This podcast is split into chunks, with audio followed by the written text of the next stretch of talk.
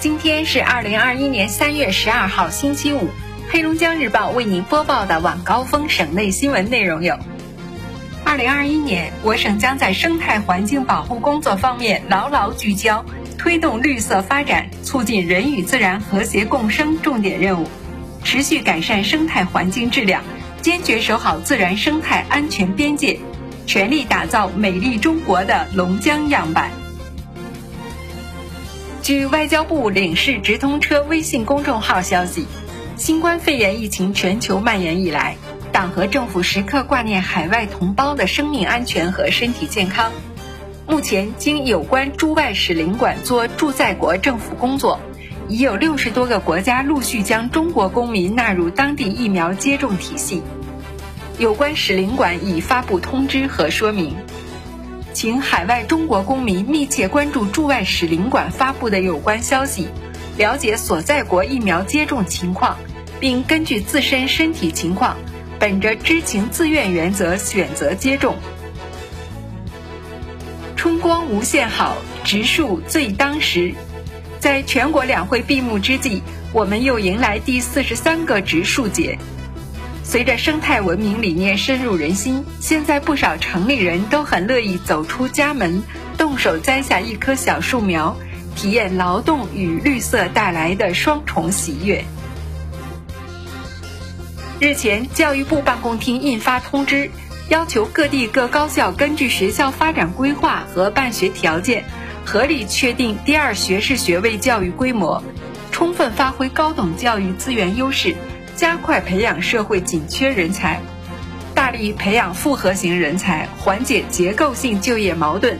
为稳定就业、增强学生就业能力提供有力支持。黑龙江省市场监督管理局印发方案，在全省全面启动为期3年2021至2023的肉制品质量安全提升行动，切实解决肉制品生产企业食品质量安全制度不落实、管理不规范、记录不全面、微生物污染及滥用食品添加剂等问题，促进全省肉制品生产企业自觉履行食品安全主体责任意识。全国计算机等级考试将于3月27号至29号举行，所有考生都应进行健康状况监测。11号0至24时，黑龙江省无新增新冠肺炎疫情信息报告。自2021年3月16号0时起，国内低风险地区人员进返京不再需要持抵京前7日内核酸检测阴性证明，抵京后不再实行14天健康监测，满7天、满14天不再进行核酸检测，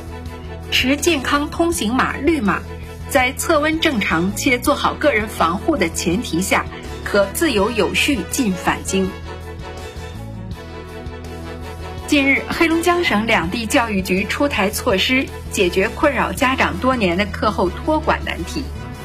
4月1号起，牡丹江市区中小学将全面启动试运行为期1年的课后服务。课后服务的对象为市区义务教育阶段和高中阶段在校学生，优先保障留守儿童、随迁子女、困难家庭学生等急需服务对象。近日，鸡西市教育局出台措施，2021年春季开学全面开展中小学课后服务工作。